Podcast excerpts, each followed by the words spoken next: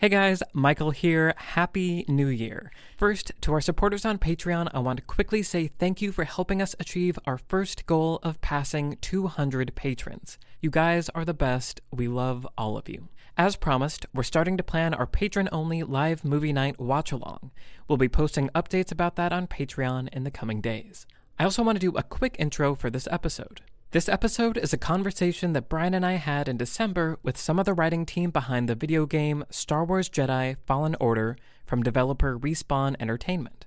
As someone who was fascinated by video game storytelling, I had a ton of fun hearing about their work. We discuss how the process of writing a video game differs from writing a movie, what the casting process is like, the unique place this story sits in the chronology of the Star Wars saga, and so much more. They were very generous with their time, and I want to say a big thank you to everyone at Respawn who helped make this happen. The whole Beyond the Screenplay team will be back in the next episode discussing one of my favorite films, Children of Men. But for now, let's get into our conversation about Star Wars Jedi Fallen Order. Hi, I'm Michael, and welcome to a special episode of Beyond the Screenplay. Today, we are talking about the video game Star Wars Jedi Fallen Order by Respawn Entertainment. I'm joined by part of the Lessons from the Screenplay team, writer Brian Bittner. Hello. And we have part of the writing team for Star Wars Jedi Fallen Order here. We have the narrative lead, Aaron Contreras. Hey. And game writer, Megan Fausti. Hi. So, can you guys kind of, for people that haven't played the game, kind of quickly summarize what is this game about? So, Star Wars Jedi Fallen Order is the story of Cal Kestis, who was a Padawan uh, in the Jedi before uh, Order 66 and the Jedi Purge. So, the game is set after Episode 3, Revenge of the Sith, and before Episode 4, A New Hope. And you play as Cal a couple years after the fall of the Jedi as he gets recruited in this quest to rebuild the Order um, and, and sort of complete his training as a Jedi as he's being hunted by the Imperial Inquisition. Awesome. Uh, yeah, and so I love this game. It's really, really fun. Um, Cool. Spoilers ahead. We're going to get into all the things, uh, spoil the whole story, because there's just a, a ton of stuff to talk about as far as writing for video games and differences between writing for video games and film. Um, kind of the the where it fits in the Star Wars timeline, I think, is really interesting. Um, but I was thinking maybe uh, to get started, just to get some background, uh, I'm curious how you guys got into writing for video games. For me, it was sort of a, a happy accident. Um, I went to Georgia State University for film. Um, I didn't think that I would be able to be in video games. I thought you had to be a programmer, um, which is like kind of laughable now because there's so many different disciplines in video games, but I think it's a common misconception a lot of people have. Um, so I got an internship at Adult Swim. Um, I was writing for the website there, um, and at that time, their website and their games team were the same because they came um, up kind of doing browser games. Uh, but the games team was getting more ambitious and broke off into its own team. They needed a production assistant, um, and I ended up getting that role. Um, and then tested games for them for a while and started doing little bits of writing um, under the writer there. And uh, eventually got to a point where we had a developer called Trinket who was looking for a writer for their game Battleship Brigade. Um, and basically submitted my work um, anonymously to them without telling my boss. Um, That's fun. yes. And uh, they ended up picking my work, um, and that's how I started writing that. Battleship Brigade is a really fun game. You should go play it if you haven't. Awesome. The writing's pretty good too. It's fine. the, the the rest of it is the better part. Um, awesome. And what about you, Aaron? Uh, I've uh, that's a very long story. Uh, I'll give you the super short version. I was into uh, gaming from like a super young age, uh, and then I'm pretty old, so uh, there was these things called muds and mushes when I was coming up, kind of in the early days of the internet, which were basically text-based online role-playing games, and I got really heavily into those and ended up getting my first job. Uh, in the game industry was was kind of writing and, and running one of those with a bunch of people. Um, so there's a lot of writing involved with game design, kind of just because of the medium, because all you had was text to describe everything. Uh, and then from there, I, I kind of wandered uh, and, and worked as a barista and did a whole bunch of other stuff until I finally uh, ended up back in the game industry, um, working as quality assurance on World of Warcraft uh, in the night shift. And then from there, I just stayed inside the industry and kind of worked my way up. And I came into game writing through game design. So I was a level designer and a content designer before I was a game writer officially. Even though kind of my first job in the industry was was more writing based, mm-hmm. took me a long time to kind of make it there in AAA. Gotcha. Okay, so that's sort of how you guys got into game writing in general. Um, what was the inception for this project? So I came on board about almost two and a half years ago. I haven't even been at Respawn for two and a half years. Uh, as the narrative lead for the project, there wasn't a dedicated narrative role in house for, for the game at that point. And I think it had been a Star Wars game for about a year, a little over a year. The team actually was working on a different third person action adventure IP for a while. And then it became a Star Wars game once once Lucasfilm and Electronic Arts sort of saw the potential of what the team was making. Um, so there was a there was a a story outline when I came on board. Um, there was something already present, which our game director Stig Asmussen and our other one of our other writers, Matt Michnovetz, who wrote for the Clone Wars, had put together. Uh, Matt is a contractor; he, he writes, he works with us externally. Um, so at, at, when I came in, we were really trying to get into uh, our last vertical slice of the game. So it was kind of our last demo before we rolled into full production, and everything's story was kind of coming on a little bit late and this comes down to you know the complicated nature of doing a Star Wars story with Lucasfilm and and kind of just trying to figure out what we wanted to do at that time. Um, so that's kind of where I came involved in the process. Gotcha. Okay. Yeah. And Megan. Um, so for me, it was um, I've been here. It'll be two years in April. Um, so at the point in time that I came onto the project, uh, myself actually and another person on the team, Adnan, we were the first hires for the narrative team under Aaron. Um, so we came in late, like Aaron said. um, and we were at, I think, ber- version maybe 10 of the beats at that point, and we would go on to maybe 18 before right. starting the script. So this is the the story beats, which are sort of like an outline of the game, and we worked through a, a like a high level structure of what's what's the spine of the game going to be from a, a narrative perspective with Lucasfilm before we really rolled full on into story production. Um, and as Megan said, there was a lot of versions of that document. Yeah. Gotcha. Yeah, because so that's you know I'm obviously very familiar with how movies are made, and there's sort of like preset roles that have been established for years and years, and so you know the screenwriter does does this and producer and blah blah blah. Um, so I'm, yeah, I'm curious, like, what does narrative lead mean? Like, what does game writer mean? Like, what does it mean to write a video game? I don't know. I think there might be one other person in the industry that I know of who has the title of narrative lead, and they're also at Respawn uh, on the on the Apex team. Uh, basically, I own or I'm responsible for uh, everything narrative inside the project. So I report to the game director, who's sort of the showrunner uh, equivalent for the video game. Okay. Um, and everything story and narrative kind of goes through me and my team. So so the cinematic team reports up to me, the writers report up to me, and the narrative designers report to me. And we have narrative designers. That's a another title which is very uh, unclear depending upon studio by studio what that means. Sometimes a narrative designer is effectively a writer, that's their, their primary skill set. Here we try to define that as a game developer, like a, a system designer, or a game designer, or level, a content designer who's working on things with a, a purely or primarily narrative focus. Um, so an example of this would be the companion character BD1, your little buddy droid. Mm-hmm. We have a narrative designer owning BD1 because he's he's a character who's being realized in the world. So narrative kind of owns that system uh, compared to combat or level design. Interesting. Yeah, I think that's one of those interesting things with games is film tends to be someone writes a screenplay, then that screenplay gets turned into something, and sometimes the person who wrote the screenplay isn't even involved. Whereas obviously with a game, you have game design and storytelling, narrative and dialogue and combat. It's all sort of being developed at once. So, like, what is that like from the, um, you know, from your perspective, sort of that collaboration between the des- level designers and writing and all that stuff? It's kind of everything from our perspective, uh, yeah. and it's maybe one of the primary differences and uh, between you know linear media, whether it's television or film or even stage, and and a video game, um, because we only have partial ownership over the experience. Uh, even though you typically have a director, right, in a film who's who's kind of like deciding what happens and, and how it happens, that script is sort of the blueprint for everything that is being realized in the world, right. and that's just not the case mm-hmm. in video games because you have the player there deciding what to do and if, if you're inside interactive content right um, and we want to have as much of the game be interactive and have the player involved with that as possible because that's sort of the the, the possibility space and opportunity for our art form compared to linear media. Mm-hmm. Um, so that's the that's the whole thing right there is that relationship and, and that process. Yeah, it has to be highly collaborative. Like a- an ego can really kill something that you're trying to work on. Like you need to be the kind of person who's willing to be flexible and like even if you don't agree with whatever the other person is like trying to do necessarily, you do need to kind of hear them out and understand the point they're trying to get to because generally you can kind of find a point in between where you're both very happy with the end result.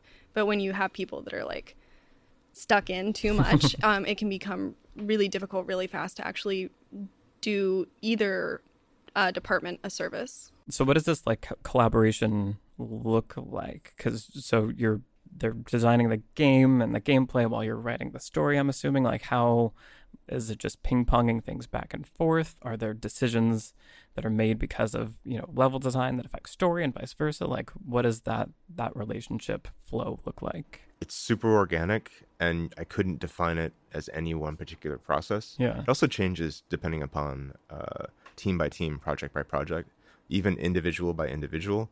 Um, so, so myself and like the lead level designer could get together and have a conversation about something, but that our flow and our process is not going to be the same as myself collaborating with a, another level designer or Megan collaborating with a different level designer. So it's all these different individual conversations, um, which we've put sort of a structure around. So there are some you know meetings that we have, and we, we make an effort to try and line up.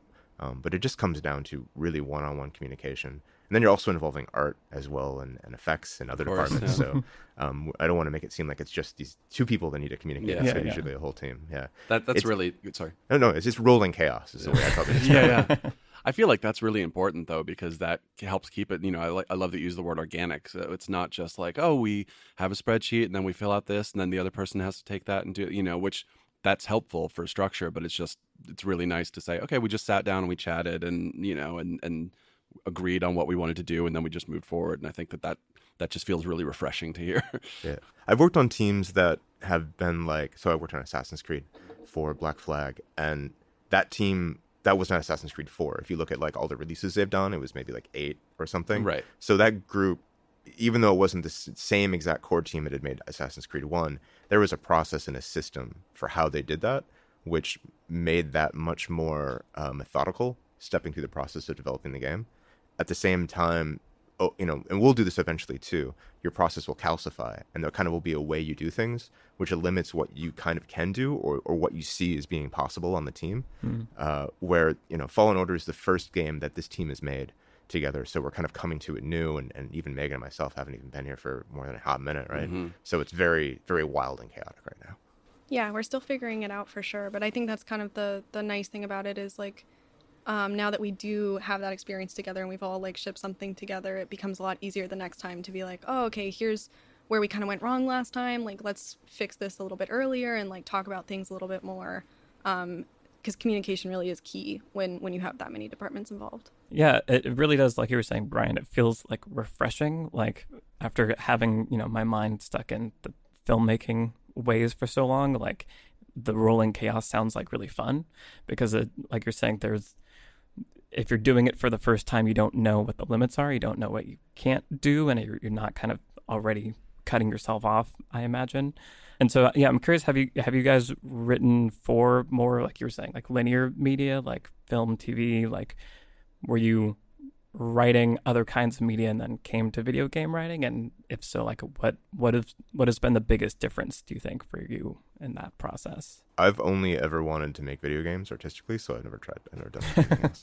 Cool. I've never done anything else professionally, so except for like some website writing and things like that. So I don't have like a professional or super informed opinion. What I knew from school, um, there was a lot of um, importance sort of put on this auteur theory and this idea of like the single creative point of view, which I hated, um, like super much. Like the whole thing that was really exciting to me about video games was the idea of working on a team of people and collaborating together. Um, so it's been really nice to to have that, and I think the longer I spend in my career, the more I realize that I was super right about that. And like people who want single creative control over things are generally the absolute worst people to work with. Yeah, you know, we've talked to a couple uh, game writers recently, and every time I hear about this collaborative process, it just makes me wish film was done that way, and it, it kind of feels like a TV writers' room, which I think is more collaborative. Um, but so I, so I'm curious, like when you're actually on the ground, like day to day, what does this collaboration like look like? And I guess maybe so. Jumping back a little bit, big picture when you're designing a story. So when you're designing the story for Fallen Order, do you start big picture, like you're saying, is it beats and like figuring out macro level stuff and then drilling down or yeah what's that process Right, like is it like, you know, in a film it's like, oh, here's our three act structure and here, you know, the beats and blah blah blah. Is it that or is it more just sort of here's here's what we want and then here's what happens in between those those points?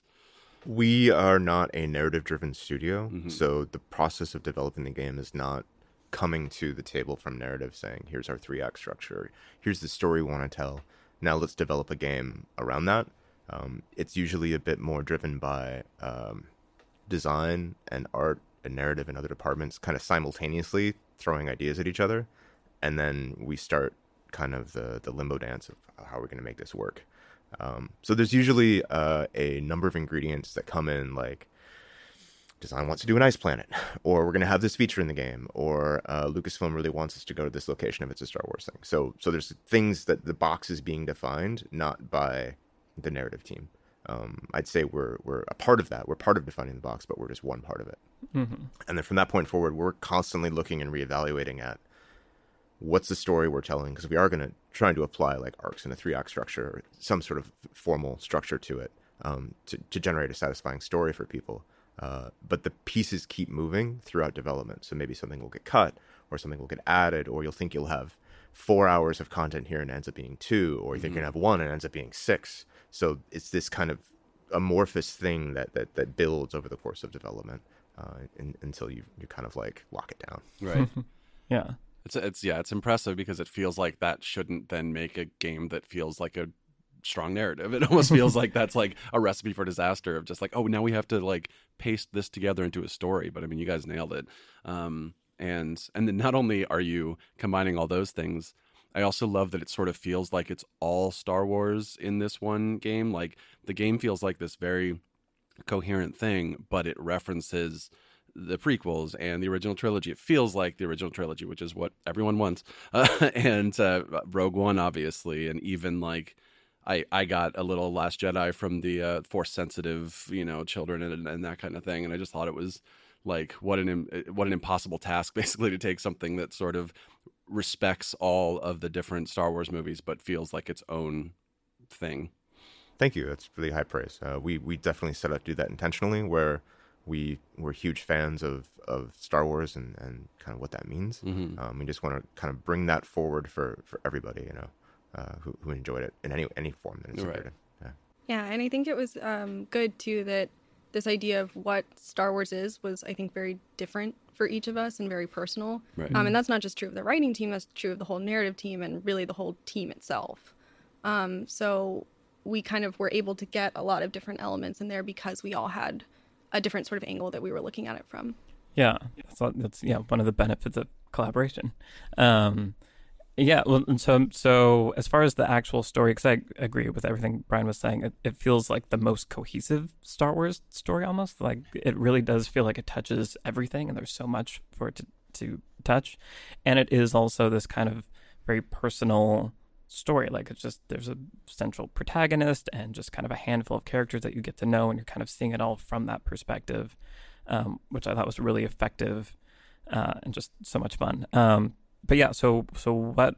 Where did that story come from? How did it evolve? Like, yeah, what what was the inception of Fallen Order storyline? The seed of it goes back to again Stig Asmussen and Matt Michnovetz, um, who came up with the idea of this David and Goliath story of a Padawan who survived the purge, who then kind of picks himself back up a few years later and goes on to complete his training, go through a hero's journey, and and go on this quest to rebuild the Jedi Order.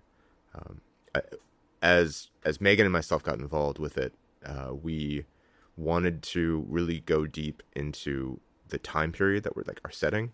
Um, and one of the first problems that we talked about with like, okay, we're telling a story before A New Hope, so we know what happens. Like we, we kind of have the Rogue One problem, right? Of like, well, you know, we, know, know what happens to these guys at Yeah. the end of the movie. Um, so the challenge was how do we make this a, a meaningful and valid story given that constraint? Uh, and and it ended up being you know once we looked at it long enough and more of an opportunity than a than a limitation, uh, where we're going really hard into these dark times and what it means. Uh, and the game tries to ask the question of the player and of the audience, you know, what does it mean to be a Jedi now that the Jedi are fallen? Um, so that was kind of the the point of departure, I think, for me that I remember looking back on it, hindsight being twenty twenty, uh, as to what what where the kind of the core of the story idea started to to branch into, you know, everything else. Which, by the way, I watched Rogue One last night, and as soon as K2SO showed up, I clenched a little because I thought I was going to have to fight him. oh my god! Don't let him hug you.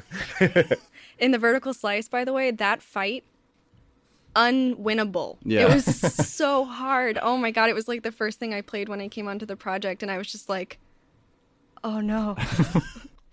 So what is so what does vertical slice mean actually for people that aren't familiar with that term? So a vertical slice is a term for a demo in a game where ideally all the ingredients that you're experiencing inside the vertical slice are of shippable quality. Okay. So it's it's like a uh, at least in theory they're never truly this way, right? but you're seeing a very small small slice of the game, but vertically it goes all the way up to 100, right? So so it looks like final art. So if you were to sort of look at that vertical slice and then imagine, you know, instead of it being an hour long, or I think ours was about three hours long, it was the, by far and away the most impressive vertical slice I've ever experienced. uh, you can imagine the entire game. You could be like, this is what we're going to get if you're, say, a, a video game executive. Gotcha. Uh, looking at that. Yeah.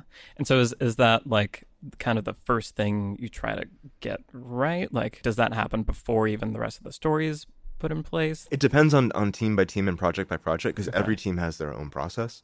Um, you know, some teams might have the story kind of uh, locked more than ours was. Probably many teams do um, at that point in time, um, but others may not. You know, for some, story may come super super late. Mm-hmm. Uh, it all depends upon what where you're going to put your resources and your emphasis.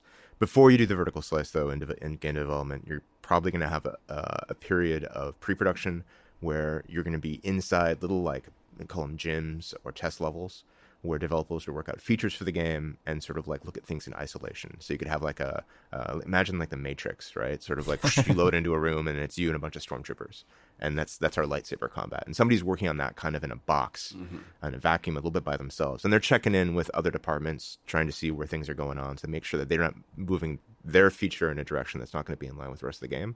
But everybody's kind of doing their own thing. And then the vertical slice or, or demos like that are where things kind of play, playable demos are where things kind of come together and everybody sort you sort of see it's like the band coming together and then you have that first jam session and then you figure out how you need to adapt everything in order to, to make it sound good. That's such a great analogy.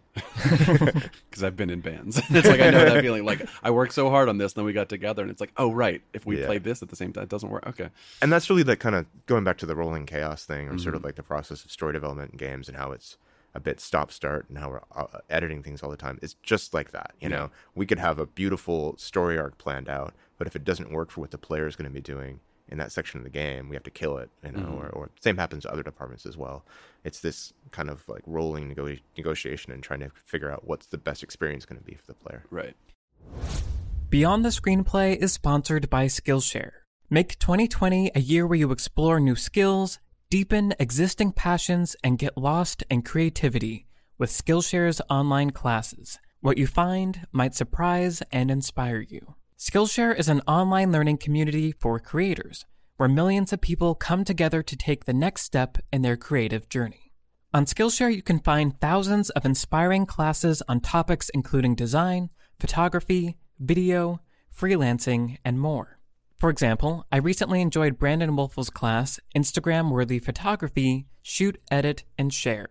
As a filmmaker, I usually think about using the language of film to tell a story over time, so I've always been amazed by photographers who can tell a story in a single frame. In Brandon's class, he walks you through how to have a casual but creative photo shoot that can help you learn photography basics and inspire new ideas. Watching his videos inspired me to go out and do a for fun shoot with some of my friends, which honestly I don't do enough of and I want to do more of this year. So if you're interested in exploring your creativity, head to Skillshare.com slash beyond the screenplay to get two months of premium membership. Once again, that's Skillshare.com slash beyond the screenplay to get two free months of premium membership. Thanks to Skillshare for sponsoring Beyond the Screenplay. When you need mealtime inspiration, it's worth shopping Kroger, where you'll find over 30,000 mouthwatering choices that excite your inner foodie. And no matter what tasty choice you make, you'll enjoy our everyday low prices, plus extra ways to save, like digital coupons worth over $600 each week. You can also save up to $1 off per gallon at the pump with fuel points. More savings and more inspiring flavors make shopping Kroger worth it every time. Kroger, fresh for everyone. Fuel restrictions apply. So it sort of sounds like the general process is everyone working on their own thing, bring it together, check in, go work on their own thing, bring it together, check in, and kind of slowly getting closer to the final piece. And then, eh, like, what is what are the last weeks like? Like when you finally, like, what is it like when it's like, okay, we have to ship the game and like put it all together? What's that experience like?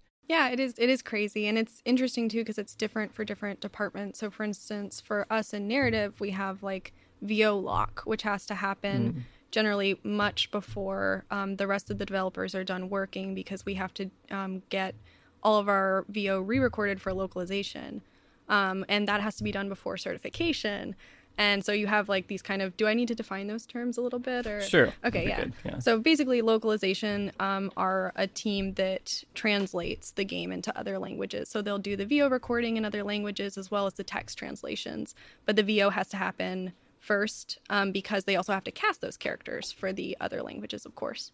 Um, and then certification is a process that the like first party consoles use.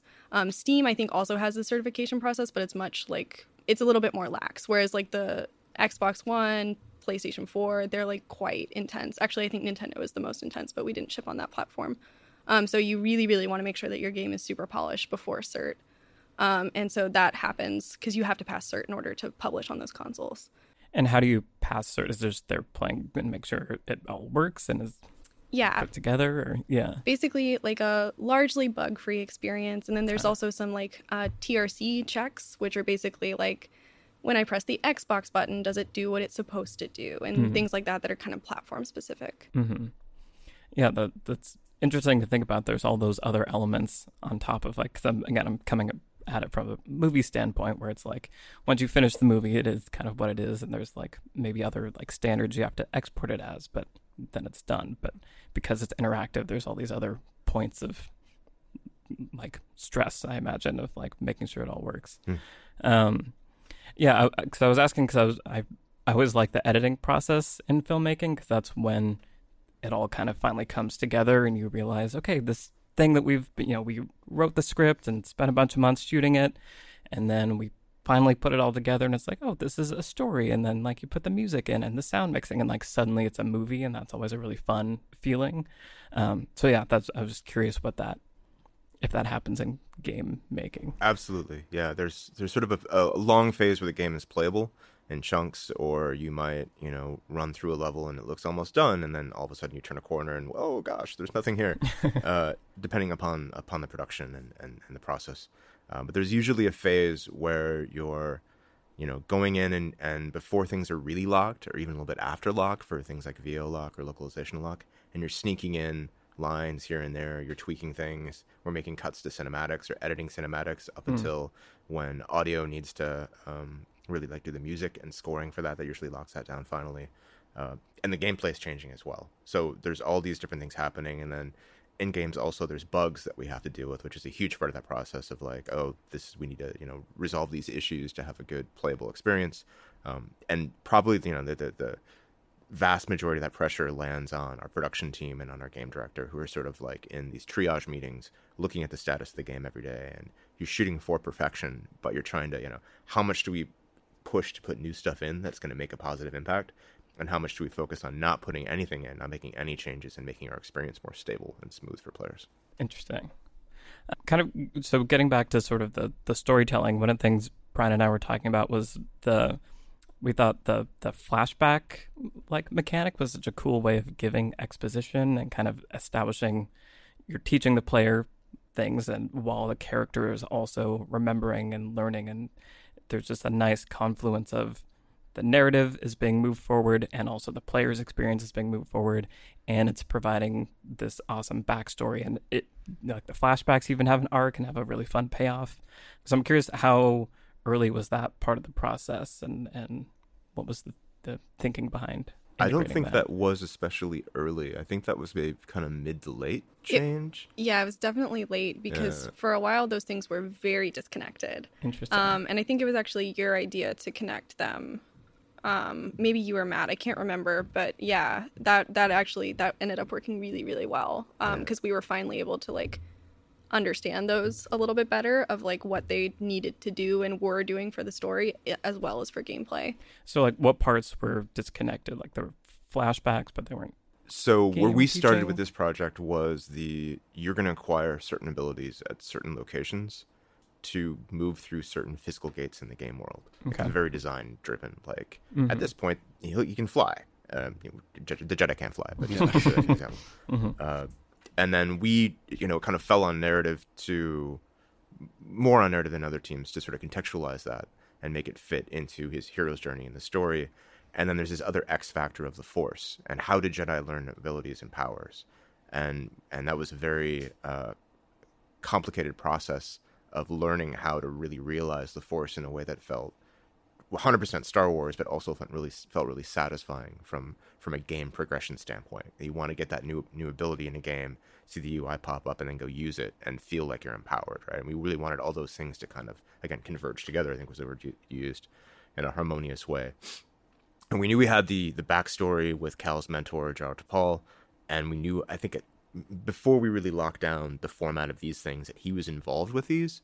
But at various points, it was like more of an active thing where like his ghost is coming out, and as it's not his ghost, but like Yeah. you have a vision about him. So it's Cal kind of in the moment as as an adult um, going through these challenges or doing things. Uh, and there was a little bit of an inconsistency where like maybe one he's young and another one he's old, and we sort of had to like you know just iterate through it. Iteration is is everything in video games. Uh, to the point where we saw, oh okay, here we go. We're going to introduce Jaro early in the game.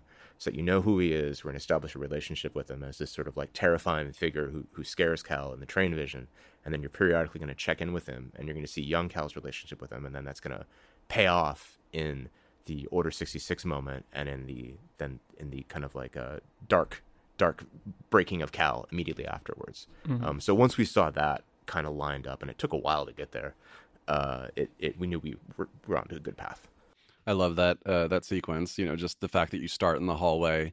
You're like, oh, why aren't we just in the training room yet? And you're just like talking to the stormtroopers and they're your buddies, and you're like, hey man, how's you know? And then I love that once you get up, up to Jaro Tapal, the Order 66 happens just sort of in the background, like you almost don't even notice what's going on, and then suddenly like all hell breaks loose. And I just thought that was such a cool piece of storytelling. For me, that that whole sequence is probably the heart of the game. So Yeah. uh, I I just I'm, I'm so happy with the team that realized it. Um, a level designer, a narrative designer on our team, basically operated as a level designer on the project. She had a level design background named Jessica Campbell, um, and she worked on the flashbacks and, and Order 66. And it's just, yeah, I'm very, very happy with Yeah, that that's Yeah. awesome. When it's such, it's like it's a great way to make this big thing that happens so personal. Like I feel like that's always one of the struggles in storytelling is when you're trying to convey this epic thing that's happening and has all the significance. One of the best ways is to make it personal, so you understand to the person what this means, and then you can kind of extrapolate. Right. And it was, yeah, it's such a great example of that. Of like, you know, we know what Order sixty six is from Episode three, but I feel like I felt it so much more because of Right. the time investment and the flashbacks that happen. Episode three, it was a montage, and like some of the Jedi, you didn't even know who they were, and that kind of thing. And this was just one character who loses his mentor, and then is dealing with it, you know, ten years later. Yeah. Yeah, that's I think the power of video games and interactivity is that you become young Cal in that Mhm. moment, Mhm. and that kind of really allows a certain different experience through it um, for you to sort of feel like it's happening to you, and it makes it very personal. Uh, definitely. And it felt, it feels like the game is very unified, like thematically around this. Like all the characters are kind of struggling with this thing that happened, and I'm I'm always curious how much theme plays into different people's process. And so, yeah, was that something like do guys have conversations about theme early on? Is it kind of a thing that organically emerges as you're working? What's your kind of relationship with theme?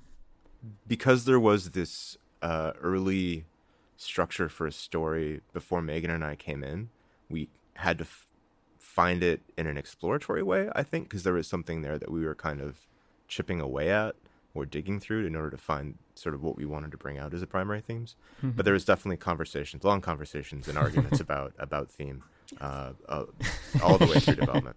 Uh, yeah, I mean, it, it definitely was uh, an important part of it. Uh, we talked a lot about um, the ideas of like persistence through failure. That's a big thing for like basically every character fails in some way, um, and basically how they have to get past that or get through that.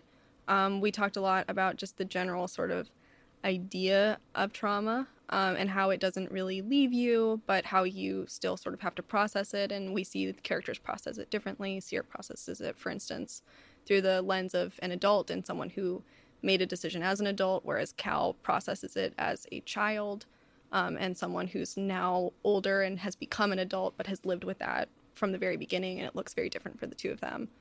Um, so, yeah, those things were very prominent. Um, I also was always like family, but Aaron was less like that was one of the the theme The debates. disagreements. Yeah, but you know, um, the idea of I think being connected and um, having that be like very important. I think is is definitely there. we we see it in the game where Cal is, uh, and I think we we the bridge that that we found between say the theme of failure and the theme of family is trust. So Cal's learning to trust himself, Cere's learning to trust herself. They're also learning to trust each other. So that's kind of where we found a, a a way to have those two different arcs or directions kind of like play back and forth um, Yeah. between characters. Yeah, and it almost feels like that becomes it's like the plot of the story is about the this list of the force sensitives and everything, but then it almost feels like the what you're left with at the end is exactly what you said that they trust each other and they are a family at the end. Like where, where are we going next? You know? um, because I was thinking about you talk about the Rogue One problem, and I thought I think it's interesting to set a story in between two trilogies where we know the big picture of what happens before and what happens later, and you know the the choice at the end. I, I wonder how much this is a narrative sort of mandate. The choice at the end, they destroy the holocron with the list of the Force sensitives, and I was thinking like, it feels like such a major thing to have this list, but in order in order to like not screw up what the original trilogy is, you can't have them be like, and then they all you know formed and they made a new Jedi Order, and you know Right, right. um, so, I, but I was thinking the weight of, and it's sort of Rogue One does this too. The weight of if they failed at their plan, then things, you know, horrible things happen. So you are very invested in them not failing. But then to succeed at the plan is to sort of make this status quo. The, to succeed at the plan isn't to make some major change in the universe. To succeed is to basically quiet this list and then say back to normal. You know, so how much? Um, I guess my main question is how much was that basically finding the balance between not changing too many things in the world but also making something that making a story that feels important and big Yeah, I, I think we're really into that. I think it's something that we struggled with over the opening section of working on Fallen Order, and now mm-hmm. we're we're really into these dark times. And I think we have a crew of people who we're excited to explore more stories with. Mm-hmm. And this is a really fascinating period in Star Wars history. So there's you know there's a, a whole lot of potential there. With the the list of force sensitives, we do try and establish that like the second sister would get it right eventually if if you fail. Right. So you do avert some disaster there, mm-hmm. right? Of the emperor like you know chipping all these kids or killing them or bad things happening to them. Uh, at the same time, yeah, we we want to preserve the status quo because we can't change what happens in A New Hope. right But uh, Luke isn't on that list. But you know, I always imagine when Cal is looking at, at that sort of galaxy map at the end, and he's seeing those little points of light which represent the force sensitive children. That like one of them is the one who's eventually gonna you know uh, be the new hope, right? Right. So that, that still has meaning, I Yeah, guess. yeah. But it took a while for us to to really work through that in a way that made it feel like it paid off. yeah. Yeah i thought it was really impressive that basically to say the thing that they're setting out to do they sort of make that choice to to destroy it. And instead of feeling deflated by the ending i just felt happy. I felt like cool like great. That was a good decision. I totally agree with it. I'm on board with why you made that choice and i'm, I'm excited to go off to the next adventure now. Part of that too i think we needed to have that sequence where cal has so he he goes through cordova's test. He gets the astrium he goes back to to Bogano, and mm-hmm. then he has that experience in the vault which sort of shows him what will happen if he gets what he's wishing for. Right. and i feel mm-hmm. we really needed that. Otherwise that choice at the end was going to ring hollow for people who wasn't who weren't picking up on all the subtext. Mm. That's kind of in that in that premonition sequence we come out and say, hey, here's what's going to happen. Here's what Cal's dealing with, Mhm. both inside himself and what's going on in the galaxy. So I feel that was really important to making that ending work. Mhm. Yeah, and it was a really great moment, I think, of emotional maturity for Cal as well, because he looks at this and he's like, well, I can take this power, I can do this thing.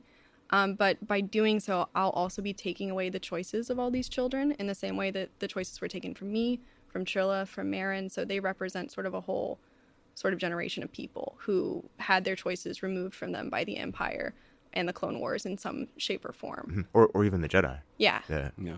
Yeah, and, and that sequence is such a, I think that's a great example of what games can do, or like how how a, you were talking about the the sequence where Cal's sort of saying what could happen if he took this power, and I, that's a it's fun to see that kind of sequence in gameplay because you know in a movie it might just be like a montage or he like sees visions, but to be physically moving through the spaces and seeing it uh, like feeling like you're there. I think it is this kind of interesting. You're affected by it in a way that I think you aren't when you're just watching it in a movie. Hmm.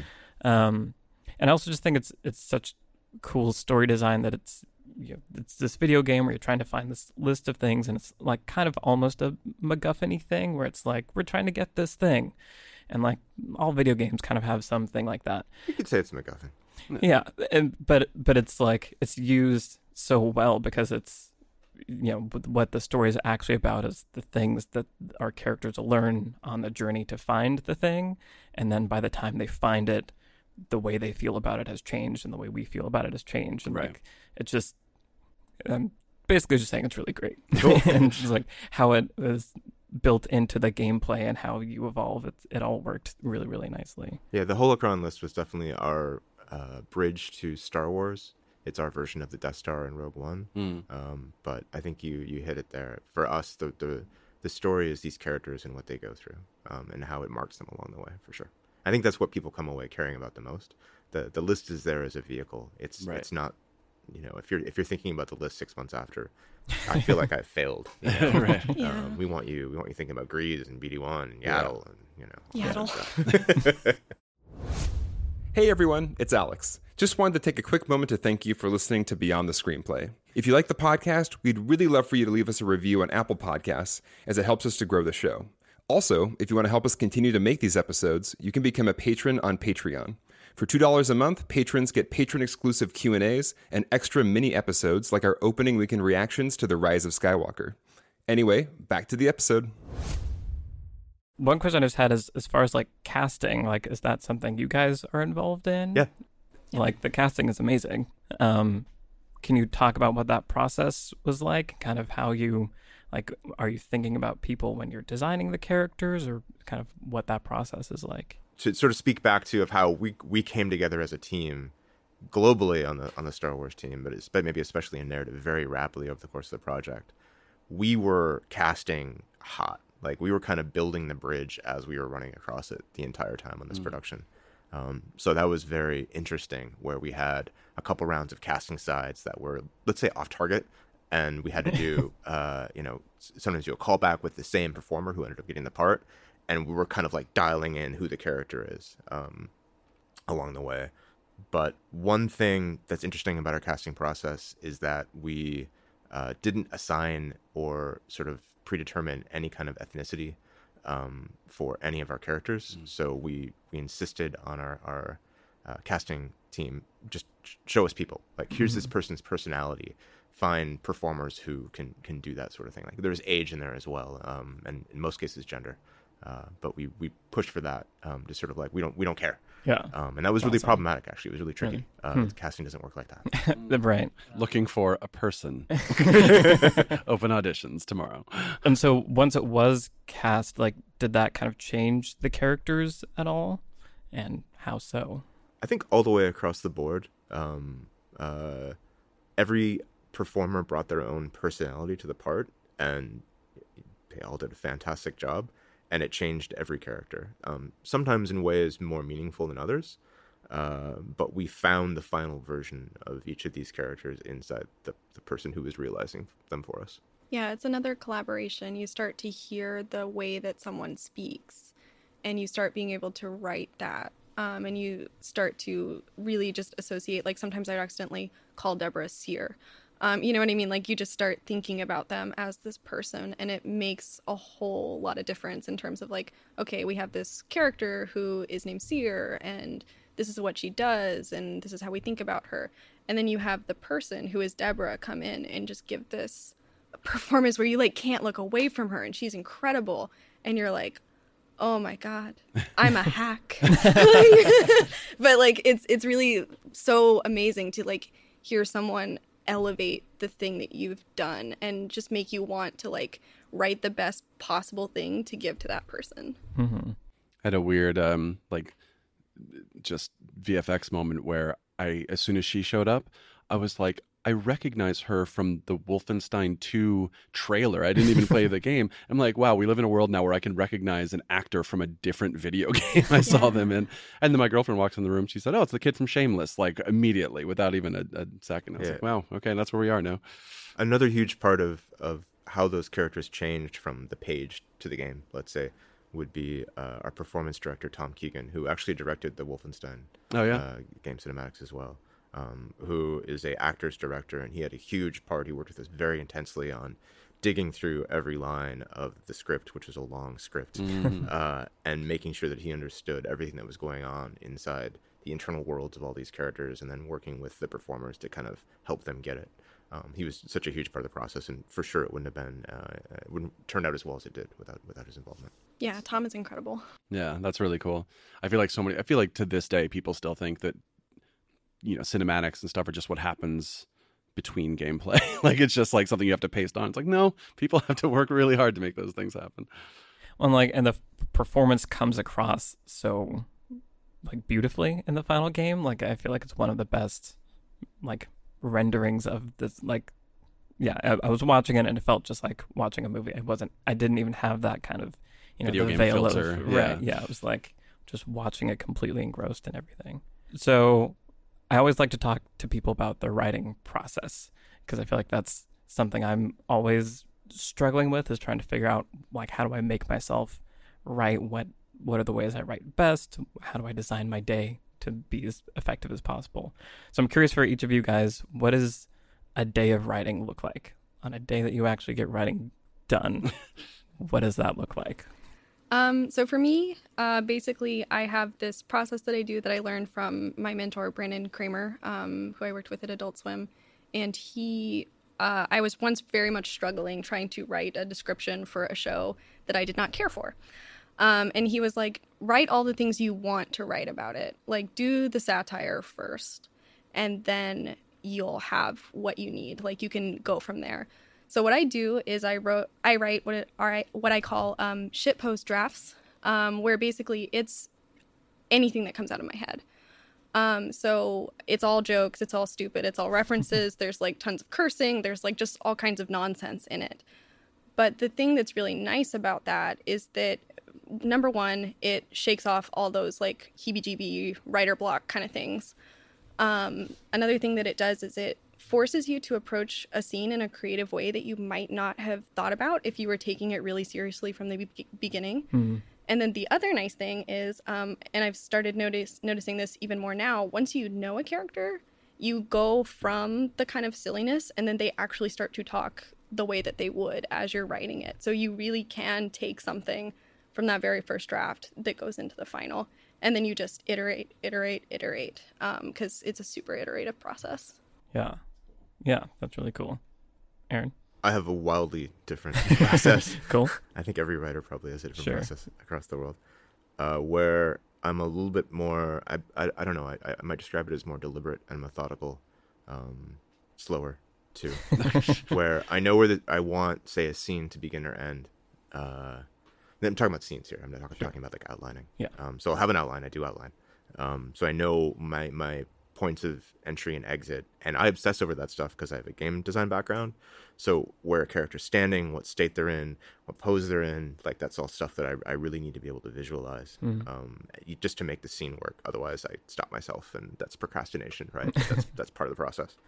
Uh, and then I I go through and my first draft is typically pretty slow because I really want to find the uh, at least a version of what that scene's about inside um, inside it. So if if there's a, a change in a character that happens inside the scene, I, I need that to see that inside the first draft of the scene. Otherwise, I don't feel it's complete. Doesn't mean it's going to be good or that we're going to keep it or that's going to be the, the same action that happens three drafts down the road. But I need to sort of see that one moment or several moments that's critical to it before I can kind of walk away from it and move on. Um, so there's a lot of banging your head against the, the wall for me um, Mm-hmm. and pacing and just kind of like locking myself in a room and, and kind of staring at it until it comes out. Yeah. I feel, I feel like those are the two sides of the coin of writing. It's just like the very rigid structure, but then also just the free flow and do whatever you feel like.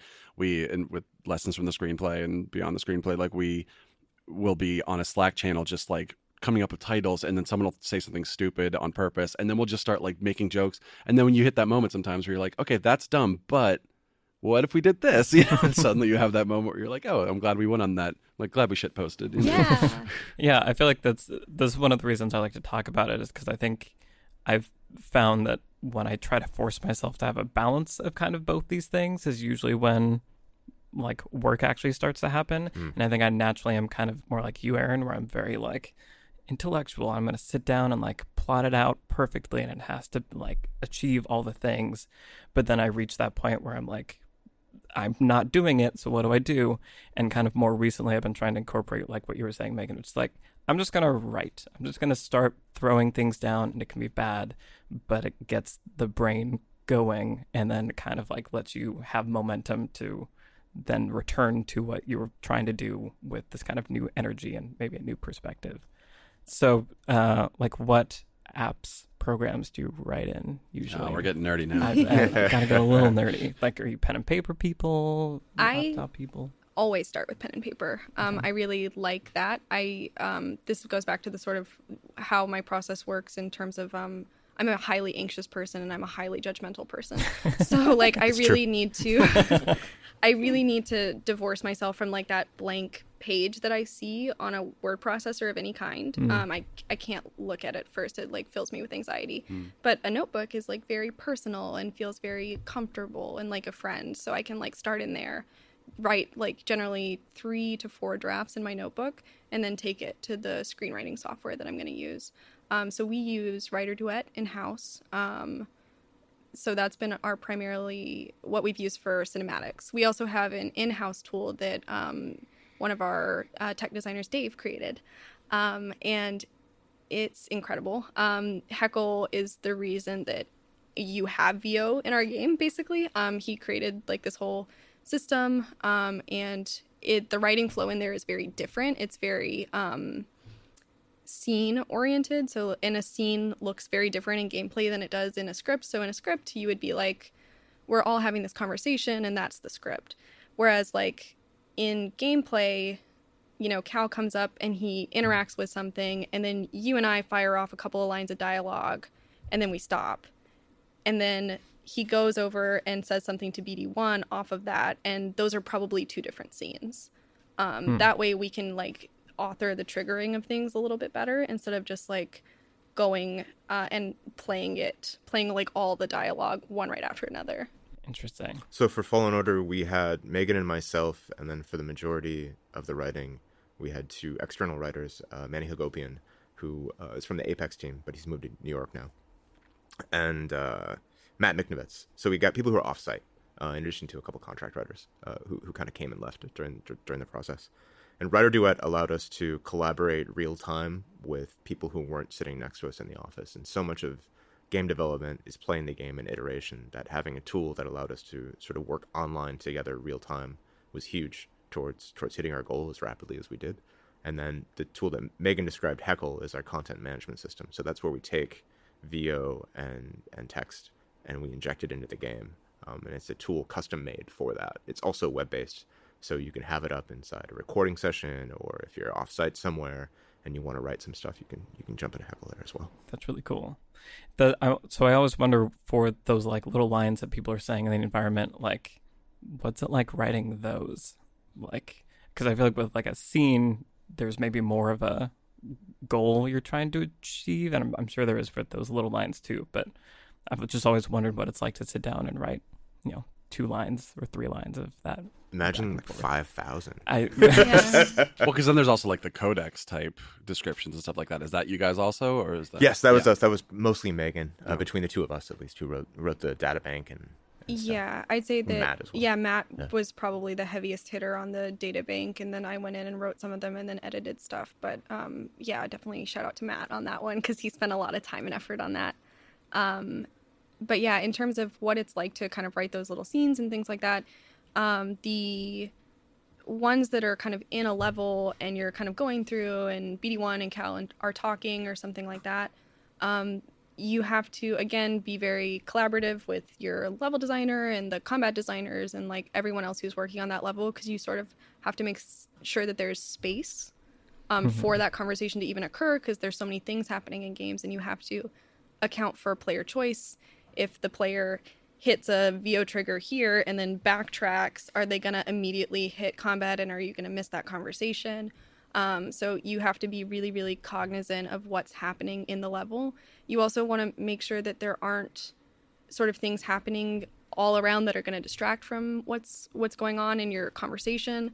Um, so you have to basically be very aware. You have to be playing it, and it's really nice to play yourself, um, and also then see how other people play it because your experience doesn't necessarily match the player experience. So we talk a lot, I think, in games about the player experience, um, and generally.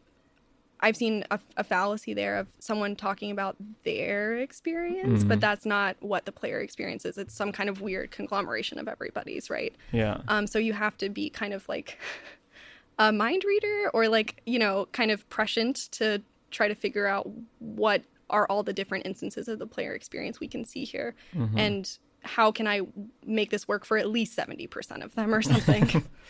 Right. Well, because there's like the non-linear, like you don't necessarily know what order people are going to be triggering different conversations, and Right. that just sounds dizzying. yes, but fun. Yeah. It's like if you're someone who likes a lot of parameters, um, it's fun. Yeah, I thought it was a nice touch that we uh, that, that like environmental storytelling. I always like that kind of thing. It's like you can either look at the environment and say, okay, here's you know people cooked here, or then you click on it and then Cal says someone cooked here, and then you get one or two sentences of something, and then if you go into the data bank, then you can actually read the little mini story. And I thought that was a nice way to sort of whatever involvement you want into the storytelling, and the fact that when you click on it, it gives you XP, so it actually motivates you to to tell yourself a little bit of the story or to have Cal tell you what where you are and why you're on this random planet that maybe doesn't actually tie to the greater story that much, but you feel, oh, this place feels lived in, and yeah, there's a story here. Yeah.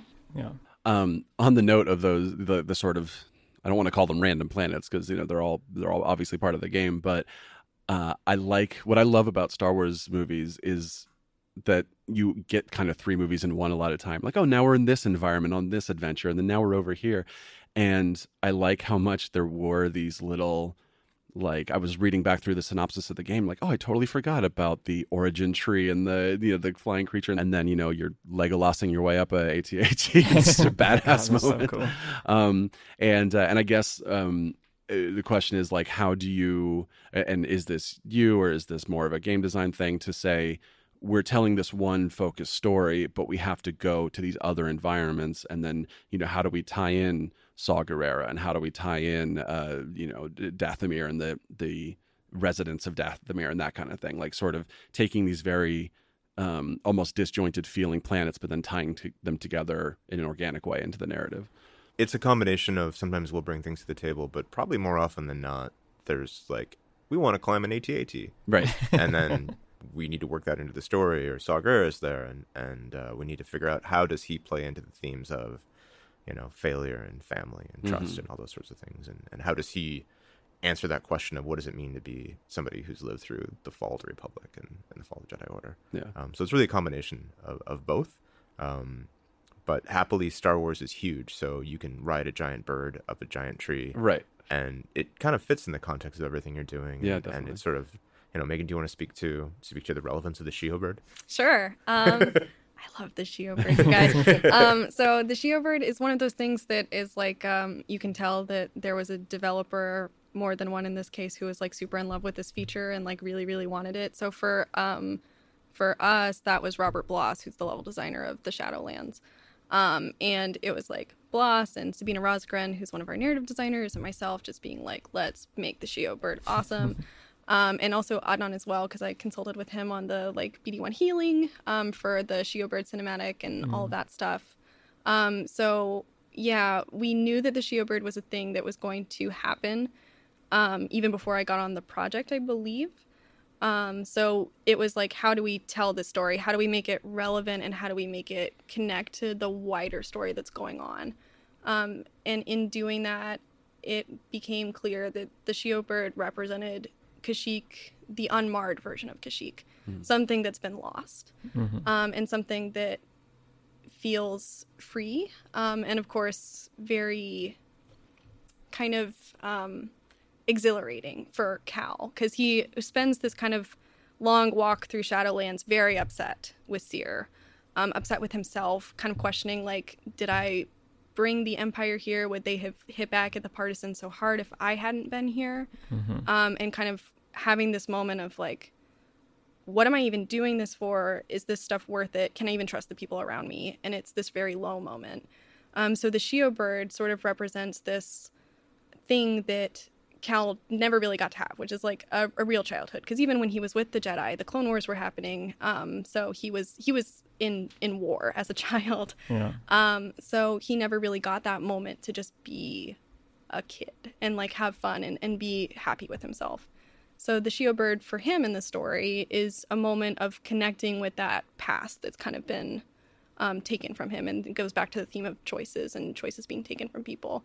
Um, and you know, there's a segment you can go to. Um, there's a echo that is of like Cordova and Tarfful talking about the Shyyyo bird, and you know that this is like a thing that's been here for a very long time and is connected with Kashyyyk's history. So it, it's just kind of calling back to those things that is, are like marred and, and kind of gone now that the Empire is here.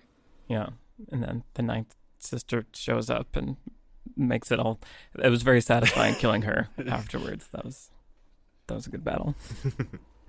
um awesome. Well, yeah, thank you guys so much for coming on the podcast. I really like I said, really, really enjoyed the game and not even just like it was fun to play and it was a good story, but it was a really good Star Wars story. And I, mm-hmm. I like I feel like it's become actually one of my favorites. Like it's such a cool yeah, it's just a good Star Wars story that's in the world, but not as like super connected to the events, but also extremely connected. It just balances all these things um, really, really well, and you guys did a really great job with Yeah. Thank you so much. I think if I, six months ago I'd be laying awake, you know, at three o'clock in the morning, thinking, "What's the best result we could get from, from how people experience their narrative?" And that's probably close to it. Of something this is so Star Wars, but it's also a new thing. So Yeah. thank you so much. It was also really satisfying because I grew up playing Jedi Outcast, Jedi Academy, and like Force Unleashed were fun.